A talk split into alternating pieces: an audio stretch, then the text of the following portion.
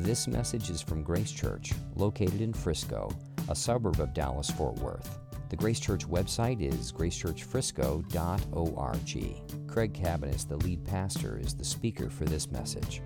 If you are here for the first time, you're kind of here as we're wrapping up a little bit of the Sermon on the Mount, uh, which is Jesus' teaching in uh, Matthew 5 through chapter uh, 7.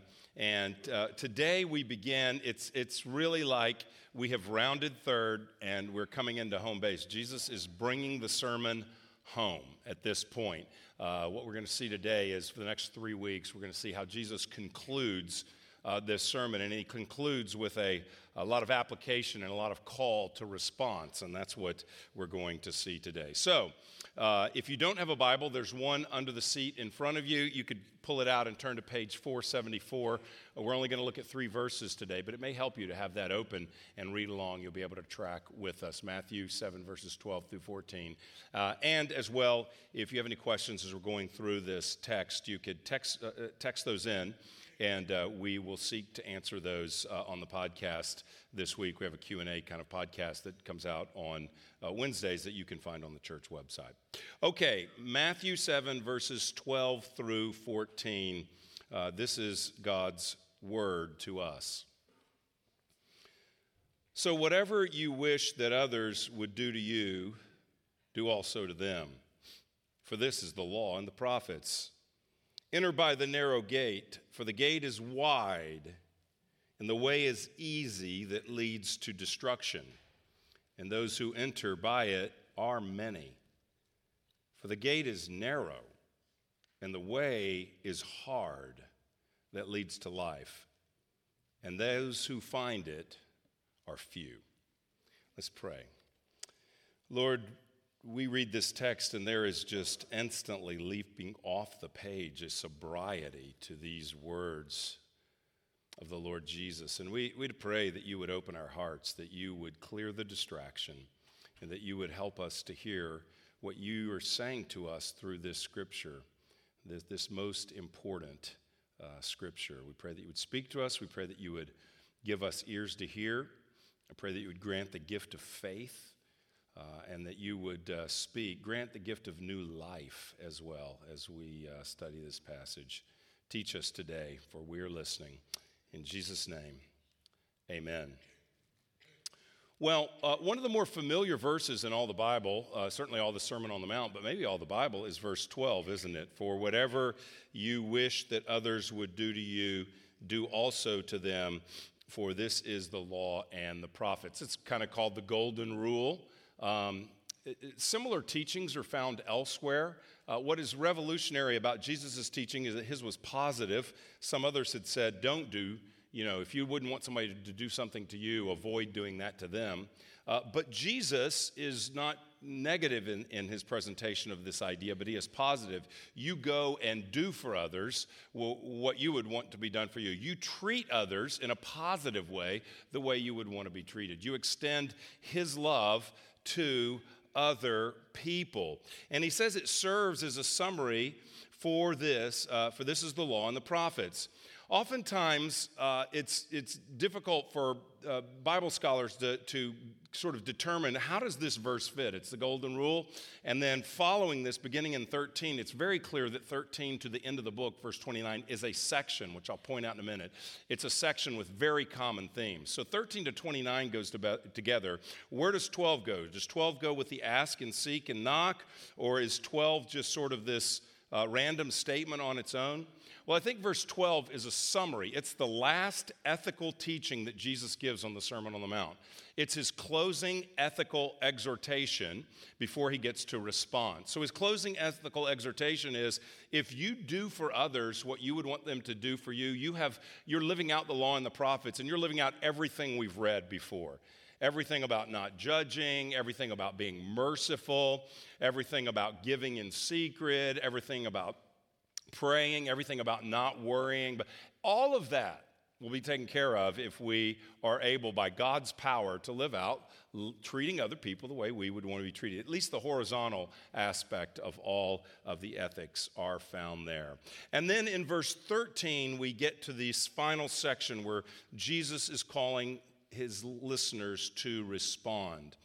Throughout the entire sermon, he has been contrasting the kingdom of God with, uh, I, I, would say, the kingdom of man. It, its expression uh, here in its context is the, uh, the work of the Pharisees. He's contrasting the kingdom of God with the religious leaders' teaching of his day. But their, their teaching was very much man made. They had added to the scripture, and though, though they were religious, their teaching was very much man made. It was the kingdom of humanity. It was man's way. It was the way humans determine life should be lived. And Jesus is crashing in on that party and saying, No, this is how the kingdom of God is. So he has been contrasting these two ideas throughout. But now he is going to call people to make a clear choice.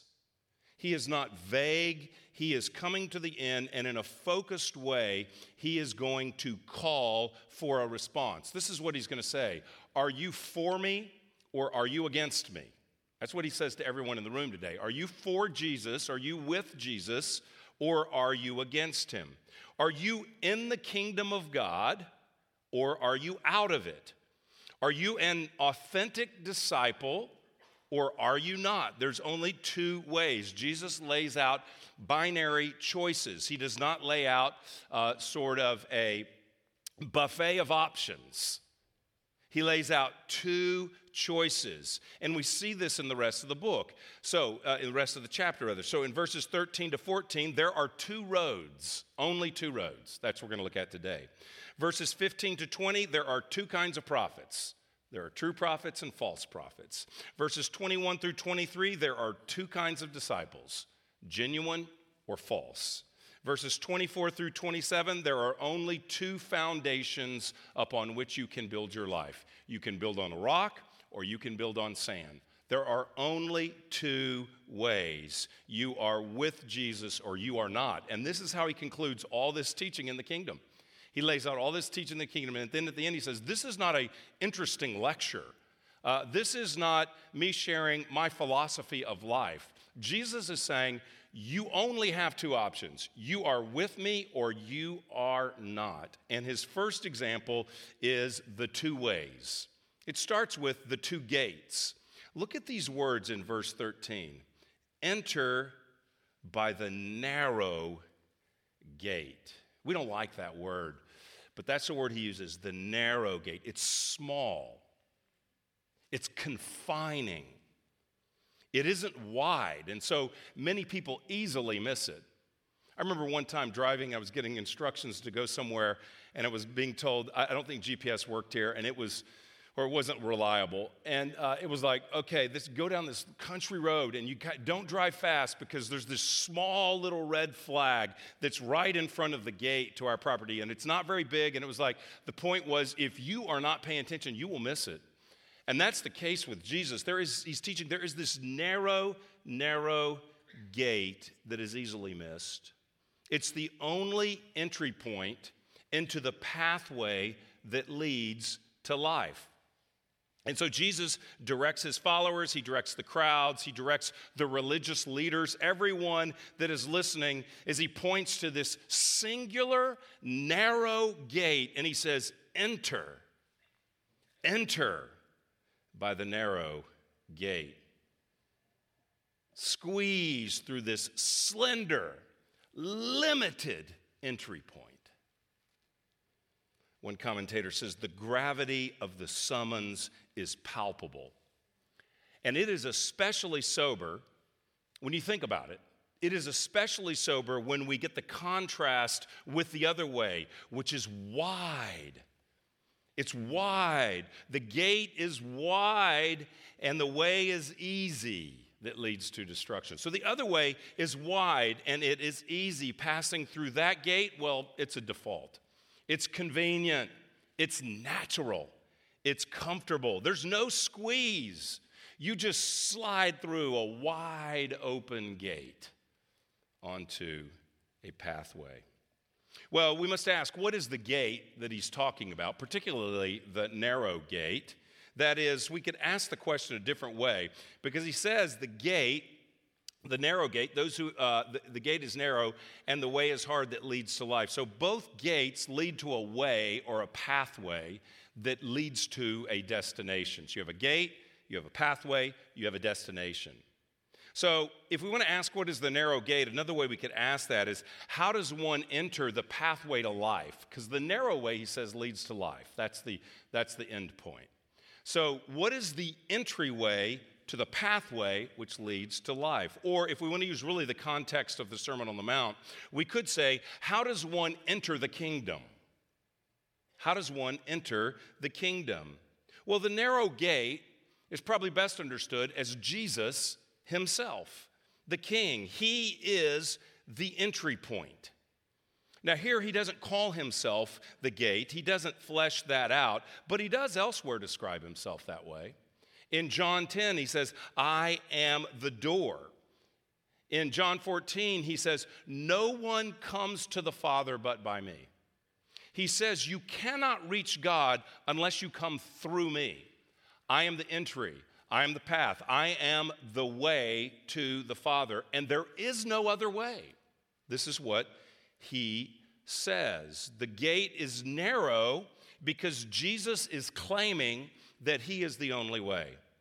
He makes it clear to come into the kingdom, we must come through him. Elsewhere, he teaches we must turn from ourselves. We must turn from our sin. We must turn from our religious good works our religious preferences. We must leave everything behind and come through Him, come through the gate. Elsewhere, he says it's costly to enter the gate. At one point, Jesus says, uh, Deny yourself. You feel the squeeze in the gate. Deny yourself, take up your cross, and follow me. This is what he says. He is the entry point. You cannot make it to the end point, the destination of life, certainly eternal life, you cannot make it unless you enter the right gate, and He is the way. There are only two ways. The narrow gate is Jesus. Well, what is the broad gate? The broad gate is all other ways, all other religions, all other philosophies, all other beliefs, all other lifestyles, all other worldviews all other, uh, un, all other forms of unbelief.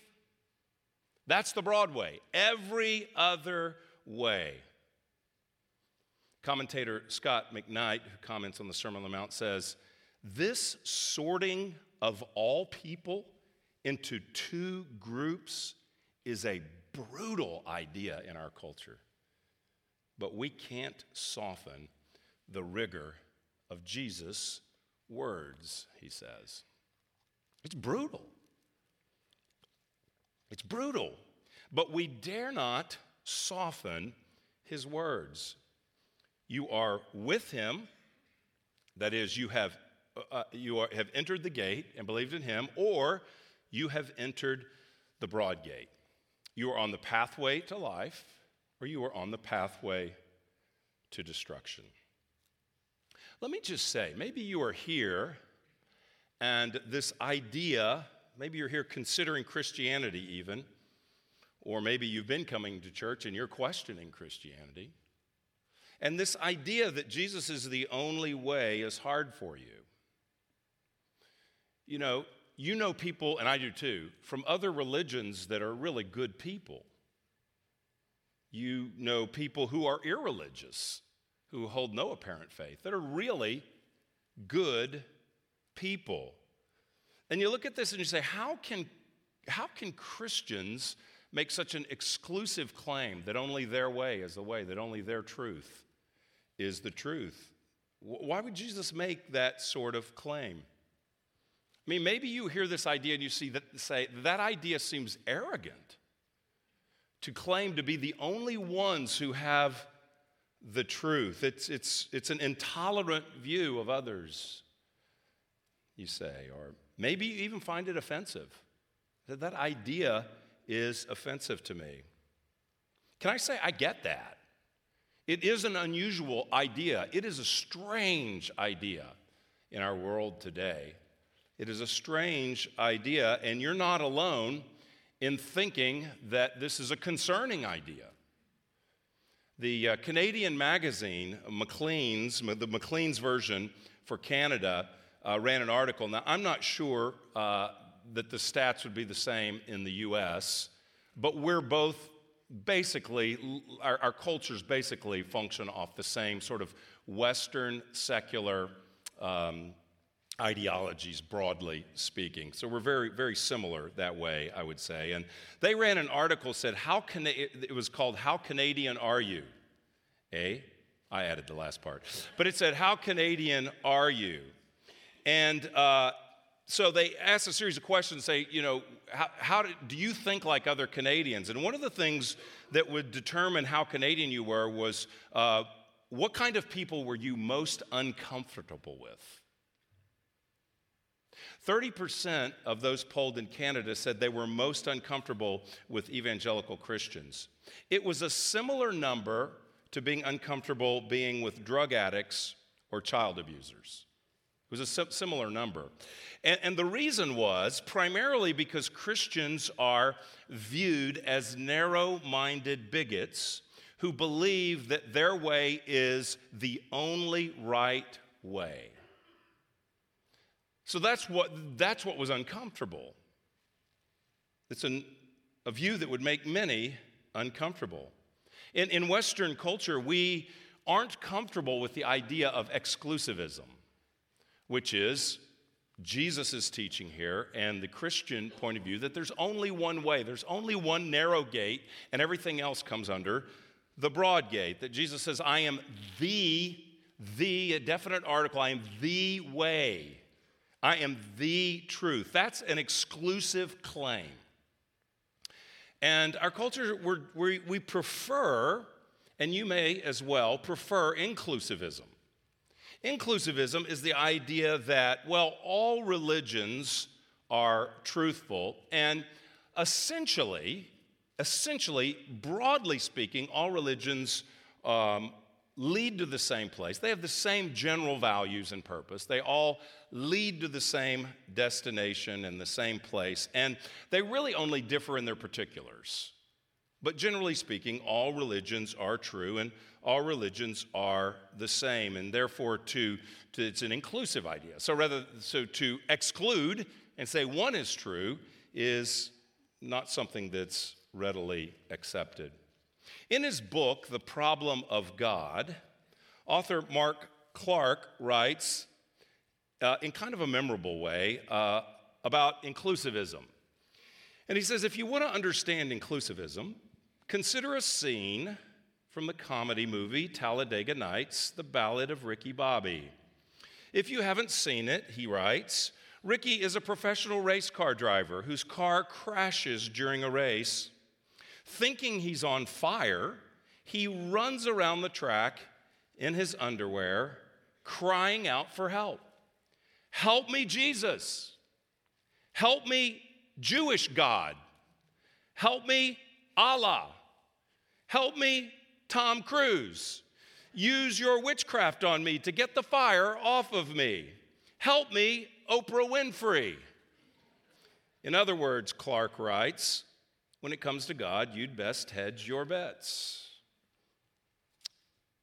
Elsewhere in the book, he quotes Oprah Winfrey who says one of the biggest mistakes humans make is to believe that there's only one way. Actually, there are many diverse paths leading to God. That is, uh, I, I think her articulation there fairly represents what many feel. And again, maybe that's something you are inclined to. You're sympathetic to that idea, perhaps.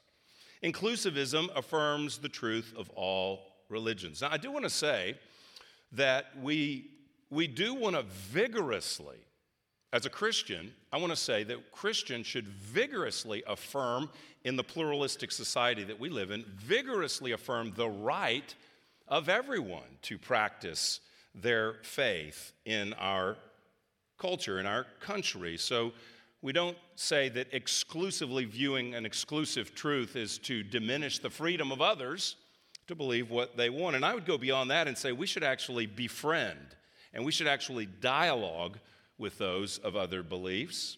not only should we be speaking with them and befriending them, not speaking at them, but befriending them. Not only should we be befriending people of other beliefs, but we should always speak to them, we should always speak with them, and in a context like right now, especially, we should always speak of them with respect and with civility. But if we're to follow the teachings of Jesus, we will affirm everyone's right to practice what they believe. We will dialogue with respect. But we will affirm that there is only one way to eternal life, and that is through Jesus. We will affirm that the Bible is true and that we don't have options if we are under his lordship to say there are many different ways. One last thing before we look at the pathway, I would want to say is that if you do hold more of an, if, you, if you're sympathetic to more of the inclusive view represented by Oprah's quote and uh, represented largely in our culture, um, your intent may be, well, I'm sure your intent is to not be judgmental, to not be offensive towards others. But I would as a friend, cons- uh, you know, encourage you to consider that your view is also exclusive in some way. It really is. There's no one that can escape escape exclusivity in their view at some level. In saying that the exclusivist can't be right about his or her claim that Jesus is the only way, you are no longer truly inclusive, for you are excluding the exclusivist. If you say that it can't be true that Jesus is the only way, then you too make a truth claim, just like the exclusivist does. We all make truth claims. The inclusivist says it's wrong for someone to claim that they have the truth about religion and say that other people are wrong, and yet that's what the inclusivist does as well. We do the same thing. He says, I have the truth, and the truth is that all religions are generally the same. All religions are true, and if you disagree, you are wrong. The exclusivist says, I have a way of thinking about religion and other people are wrong. The inclusivist also says, I have a way of thinking about religion and the others, particularly the exclusivist, are wrong. Oprah says, My religious views are right and yours are wrong. She opened the statement with it it is a mistake to say there is only one way. So she too is exclusive in a sense. And I don't point that out to minimize Jesus' statements, but just to say that before we reject Jesus' claim to only one way, that, that we reject the idea that someone could say, my view is right and others are wrong, I just merely want to point out that the, the inclusivist tends to do the exact same thing. I'm not trying to soften the blow of Christ's words. They could hardly be stronger. He is saying, I am the gate, and elsewhere he says, I'm the only way to God. He also says there are two ways, you notice here. There, the two ways means there are two paths, there are two roadways. It's, it's the typical metaphor of a journey, a spiritual journey. So you enter a gate and then you are on a path. One way, he says, verse 13, is the wide, the gate is wide and the way is easy that leads to destruction. So there is one way, he says, that leads to destruction. There is another way that he says is hard. Uh, this is in verse 13. It is hard and it leads to life. Rather, it's verse 14. It is hard and it leads to life.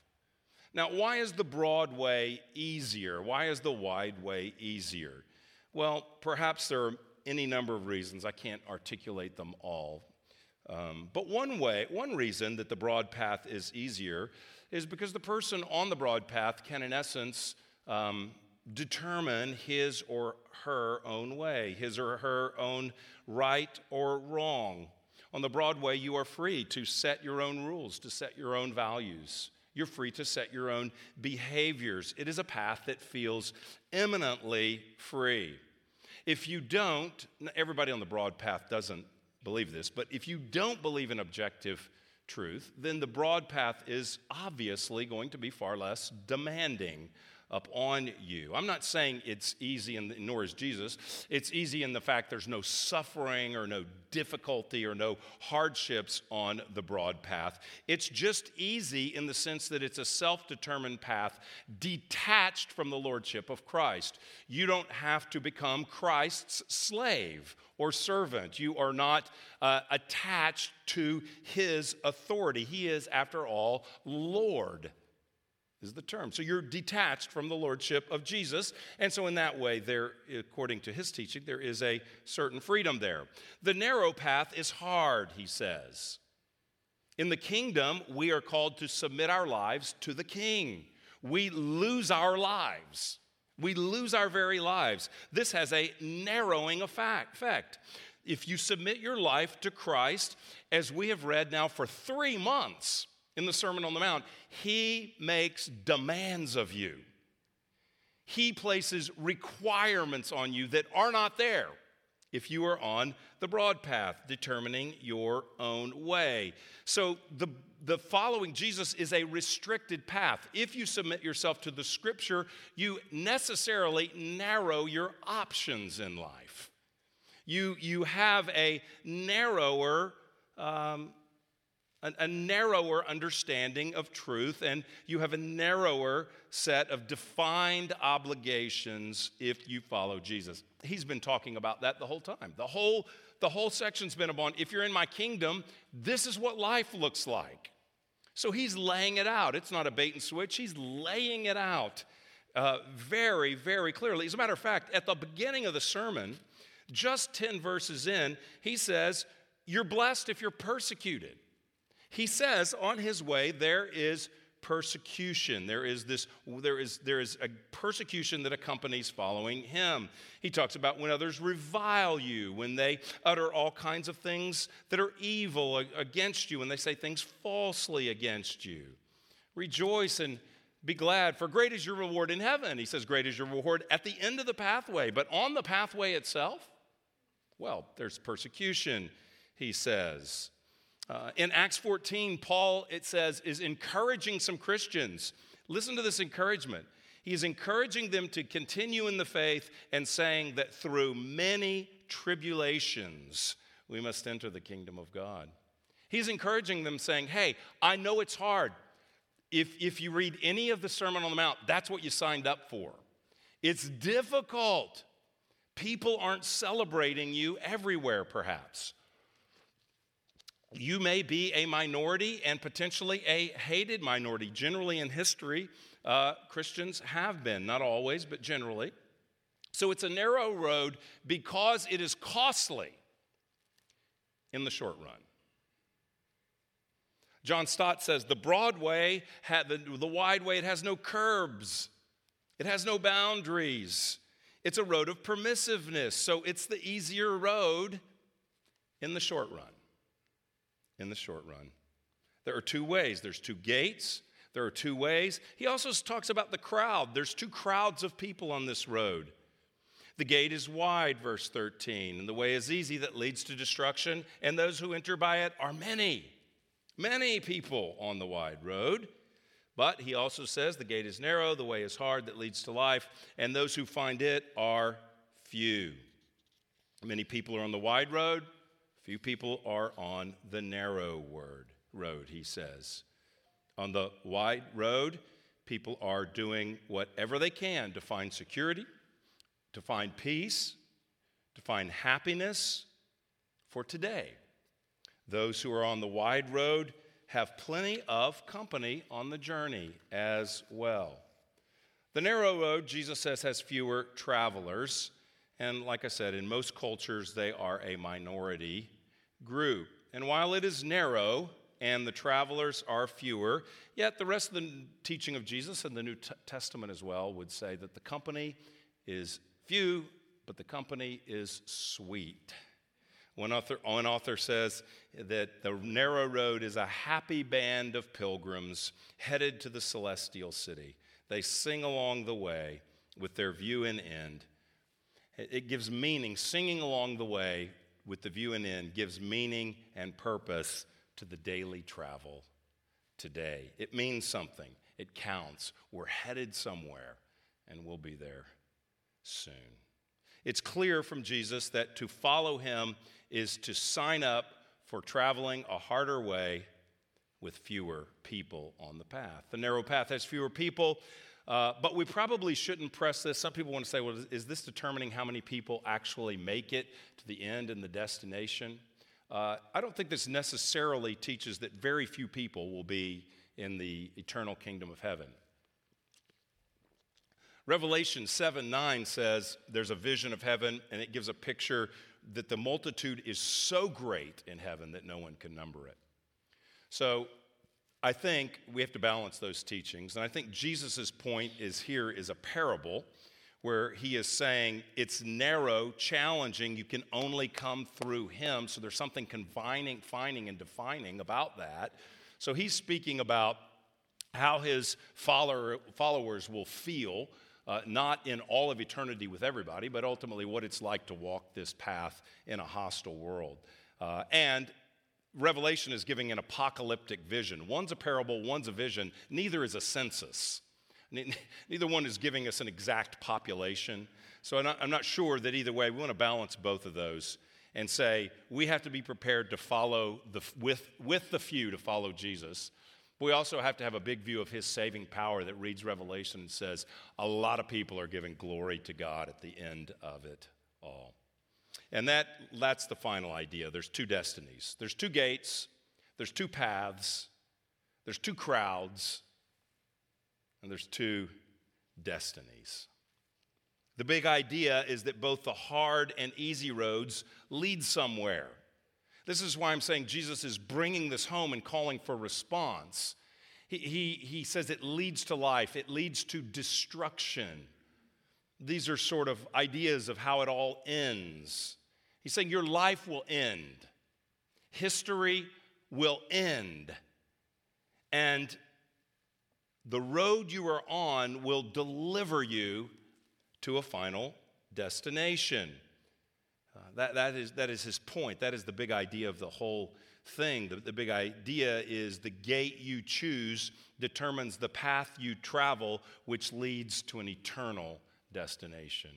The gate you choose will, will determine the path you will travel, which leads to an eternal destination. The easy road leads to destruction judgment for sin. Elsewhere, Jesus frequently in the gospel speaks of hell, not, not in this verse. He doesn't use the word hell, but he used the word destruction. And uh, it's similar to what he talks about elsewhere, when he talks about hell. Jesus calls us to see that we are headed somewhere and it is certain, and no one in this room is an exception. Everyone will end up at a destination based upon the gate they entered and the path they walked. Jesus calls us to see that. If, if you are not a believer in Christ, I, I addressed earlier maybe some of the sympathetic ideas that you may share with uh, inclusivism. But here, just know that Jesus is very clearly saying that you are, regardless of how it feels in this moment, you are traveling a pathway that ends in destruction because it is apart from Him. It is a rejection of the loving God of the universe who has come in Christ to offer himself to you and for you. The passage is really a warning. He's, he's saying, Don't be deceived, everybody. It, the, the, wide, broad path may feel good now. It, you may look over at the narrow path and say, wow, that's difficult, or I wouldn't want to be with those people, or, or look at what they have to put up with, or you, do you really have to believe that? It seems so constricting your point of view. And yet, Jesus says that path is leading somewhere. You may feel like you are in a good place, a wide, spacious place, but it is headed to destruction. He's, he's saying here, he's giving us that kind of a warning. Don't be deceived. The narrow path leads to life. To enter the path, we must recognize that we must enter the gate, and the gate is Jesus. So we must recognize that we can't enter the path on our own we need to go through the gate. Jesus is God in the flesh. Jesus comes to not only teach uh, these various laws and rules that we find in the Sermon on the Mount and throughout the scripture, but he also comes knowing that we break them and will not keep them. And he dies to pay the penalty, the price that we should pay for breaking God's law. So he dies in our place. He's resurrected after three days to defeat the power of sin, to defeat the power of the devil. This is what he does. He dies for us, and to enter the gate, we must we must see our need for forgiveness. We must turn from our other way. That's part of the narrowness of the gate is you can't bring all your stuff. You have to take up your cross and die to yourself to pass through him the gate, to walk with him, to be united to him, to come to faith in him. You must you must turn from your ways. You must turn from your sins. You must also turn, this would be very applicable in the context of the Sermon on the Mount. You must also turn from your religious works, your good works. You must turn from the things that are displeasing to God, and you must turn from the things that you are trying to do to make yourself pleasing to God. You must come to Jesus, the narrow gate. He is the only way. And we come by turning from our sins, turning from our good works to make us right with God, turning to Jesus and saying, You are the only way to God. You are the one who forgives by your death and resurrection. You are the one who obeys perfectly and credits that obedience to me. And once we enter that gate, we are guided and strengthened by Him all the way. So Jesus says it's a hard road, and it is a hard road, but elsewhere He teaches that He is with us in that road. His Spirit is in us. We are one with Him. We are in Him and He is in us. So we're not walking a difficult road alone. We have the power of Almighty God to sustain us, the power of the Holy Spirit to grant us endurance, the power of the Holy Spirit to open our eyes to the life that is now and is to come, which strengthens us each day. We also have His Word. He speaks to us about how to travel the path, a good way, uh, the good way. He provides companions, and maybe they're fewer than the world, but they are companions along the way. So we do this, we travel together. That's part of the picture that he talks about here. So it is a difficult way, but it is a good way. It is the good way. It is the best way because what happens is once you enter the gate and you get on the path, you begin to live the life that you were created for if we're on the broad path, we're fundamentally self determined. We're fundamentally going the way that seems right to us, the choices that we make, that we're free to determine our own way. That seems like the good path, but it's following God, it's following Jesus. That's the way we were created to live. Following the broad path is living the way we were not created to live. And so, though it's difficult on the narrow path, it is far superior because we are experiencing the life God has written for us. And it is through the very difficulties that we face on that road that we don't grow farther from our Savior Jesus, that we are drawn to Him, such that last week the passage said, You have a good Father. Bring your needs to your Father. Bring your requests to your Father. Bring the hard way to your Father. So your Father, He hears you, He knows what you need, and He answers you. The, the, the very, we just have to go two verses before this to get the picture of the loving Father is it hard in some ways, constricting, confining? Absolutely. But in other ways, it's the freest way to live because we're living in relationship with the God who created us. And we're walking a path that ends in a perfect environment, perfected, living in a perfect environment with, with our perfect Savior, perfected ourselves, free of sin, free of pain, free of suffering. It is an exclusive way. Jesus makes a demand that we submit to him as the only way, but the ending place, and that is a glorious, that is glorious because the ending place leads to life when Jesus returns and restores everything to the way it was supposed to be and ushers in, provides a new heaven and a new earth where we will live uh, in a way that is really beyond description. When the Bible wants to talk about it, it just has to go to pictures and metaphors and visions, and it's too, it's too rich and too glorious for human language to even fully capture and describe. So, what's the application for each of us? Well, you, you have to make a choice. You, everyone actually has made a choice. Uh, if you have not entered the narrow gate, you have entered already by birth the broad gate, and you live on the broad path. And Jesus gives this sobering, I mean, dare we say, even alarming call that there are only two ways, there are only two gates, only two paths, and only two destinations. And God holds out to you his love today, and he calls you to respond to him and to receive, to come to the narrow gate if you've not done that, to believe in him, to turn from the, your other ways, turn from other beliefs, turn from your sin, turn from your righteous works as well, and believe in Jesus alone. He, he gives us his spirit. When we enter that gate, we have his spirit to enter that gate. We have his word, we have his presence, we have his comfort. He does something in us, but we must say, we must come to that gate. That's what he's saying. There's two gates. You have to make a choice. Realize where your path is going and do not be deceived. Get off the easy way because it is not easy. And many find it's not even ultimately easy in this life, but for sure it's not in eternity. So appeal to Christ. Uh, Lord, I, I come to you. I give you my life. I trust that you are the gate, you are the Savior. I believe in you alone. If you are on the narrow path, well, let this passage shape your expectations for today and for eternity. We're not to be shocked when difficulty comes. Uh, he said that throughout. He starts with, Don't be shocked when you're persecuted. He ends with, Don't be shocked that it's hard to follow him. And in between, he certainly didn't paint a cakewalk. He painted something glorious, glorious. It's the way to flourish, we've been talking about. The flourishing life, the good life, is following Jesus even in the difficulty. But, but don't be shocked when difficulty comes.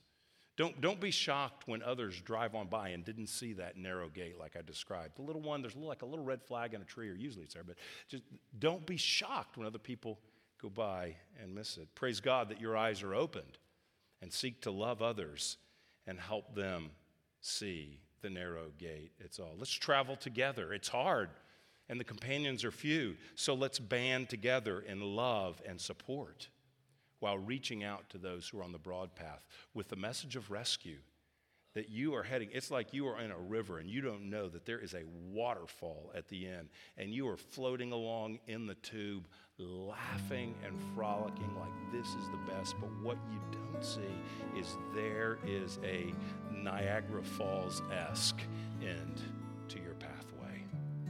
So we want to be reaching out. We actually be jumping on the water into the water with, with folks to talk to them, help them, draw them out with the message of the gospel. It's the broad path is destruction, path is life. It is good news for our King, from our King. Come into the kingdom. Let's pray. You've been listening to a message from Grace Church. For more information, visit our website or write us at podcast at gracechurchfrisco.org.